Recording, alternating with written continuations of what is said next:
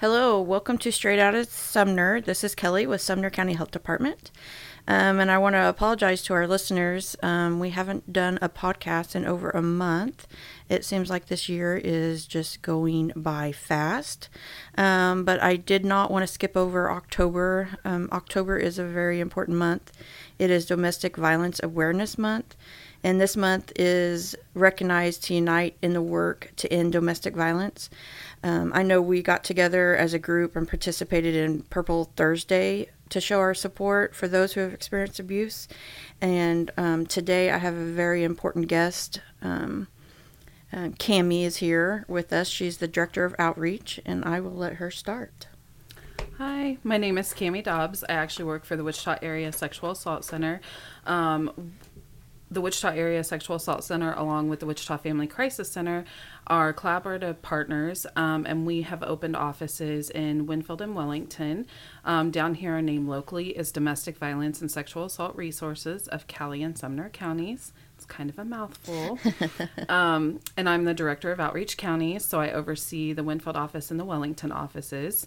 Um, and yeah, so October is Domestic Violence Awareness Month, and we do a big awareness event. Um, we call it Pledge for Hope Walk in October, and we actually had it here at Century Park in Wellington back on October the 5th.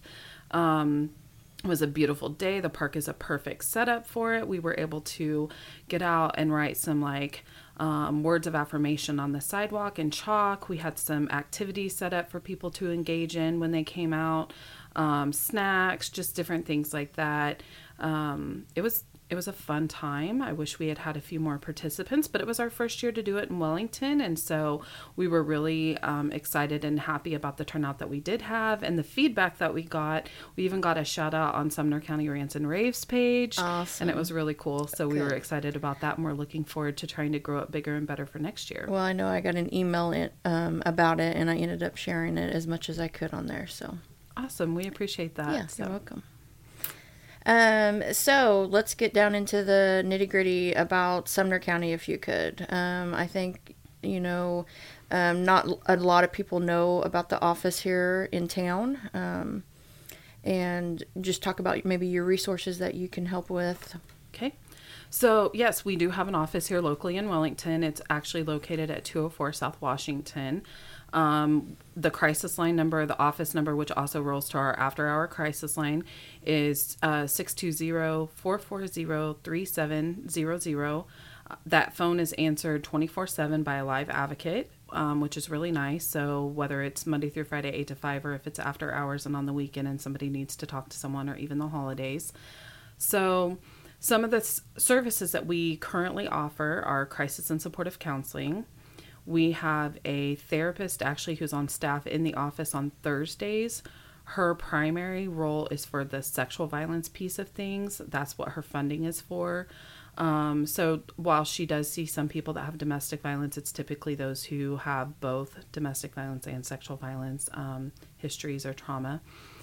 Uh, we offer support groups every Thursday, which our therapist is running or facilitating that group on Thursdays from 11:30 to 12:30. We kind of did a lunch hour group to try to hit people that maybe um, can't come after hours because of kids or different things, sure. or it just makes it easier.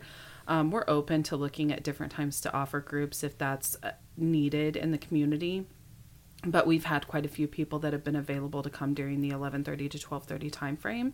So Thursdays from 11:30 to 12:30, um, we offer um, we do educational programming in schools. Obviously, our crisis line is answered 24 7. We help with protective orders if someone needs to file a protective order against a, an abusive partner um, or a stalking order. Maybe they've already left the partner and the person continues to try to contact them and reach out. So, if those are issues, we can assist with the protection order pieces, not only with the filing process, but also assist them by going to court and supporting them through that process. That's wonderful. Also, if anyone has any type of domestic violence case um, where they're the victim or um, a sexual violence case where they're the victim, or even if they're going through like a divorce and it's been, you know, domestic violence related, um, and they need the additional support, we can we can be there to provide that support during the court process for them, so they're not going through that process alone. Nice. Um, so those are some of the main things that we do. We offer different like workshops and groups at times, depending on the t- the time of year it is. Um, I think one of the most important things to share is to make sure that everybody knows all of our services are free and everything is confidential. We don't charge for any services, including our therapist, um, crisis or supportive counseling. None of our services cost, and everything is confidential. We don't share any information with anyone. Our funding relies upon that. And as people know that live in small communities, it is hugely important for people's information to remain confidential and private and not feel like they can't walk in and share information with someone and that it's not going to go somewhere. And so we um, will never share anybody's information with anyone. That's awesome. I bet. I mean, it's comforted to hear that, you know. Yes. So, um, let's see. Um, so, what can a person do? Like, do you help with somebody leave a household? Do you have funds um, to get them out of the household? So we don't have a lot of client assist funds, but we do have connections to like the shelter in Wichita through Wichita Family Crisis Center because that is one of our agencies Okay. um, that that is part of our collaboration. Um, so they often have different types of funding sources than we do because they are a shelter. Sure. So there are times that we can definitely assist with those things, whether it's relocation to a different, like we've had a few incidents where somebody needed a bus ticket to get back to another state because Good. they ended up here because of an abuser but needed to get out of here. Um, and so we've been able to assist with things like that. Or um, we do have like minimal um, financial assistance funds where we can help with things like if it's a gas card to get, you know, to Wichita to get into shelter, or um, if they are from maybe Oklahoma, Missouri, somewhere that's not super far away, and we can get them the gas that they need to get back to their family and you know support system. Absolutely. If they have somewhere else that they can go, that's going to be a safe place for them, type of situation. And that that brings up another point. We do a lot of safety planning with people. I didn't say that when I was talking about services earlier, but that's a huge part of what we do all day every day is just whether it's emotional safety planning or like actual like hey let's get a plan together um, for you to safely get out of this situation if that's what they want to do. But that's also an important part or point is that everything is survivor centered so we are not ever going to try to convince someone of what they need to do. Um, so if somebody is is still living with an abuser and is not ready to flee or leave in the moment, we can still support them and provide services to them that will look different than the services we might provide someone else. We may not give them the same type of like handouts or information or whatever because we don't want them, you know, to take information home that's going to cause problems or put them in a dangerous situation.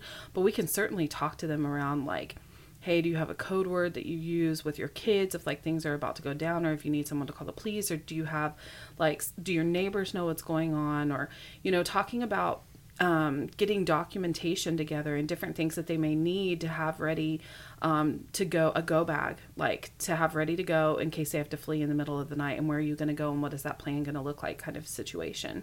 So just a lot of those things that um, we can help with that i think people don't realize um, goes on in those type of situations Yeah, that that's good information to have. yeah Um, let's talk about um, kind of the signs that somebody should look for. Do you feel like, um, you know, there might they might be being abused, um, but they just don't recognize it? Sure.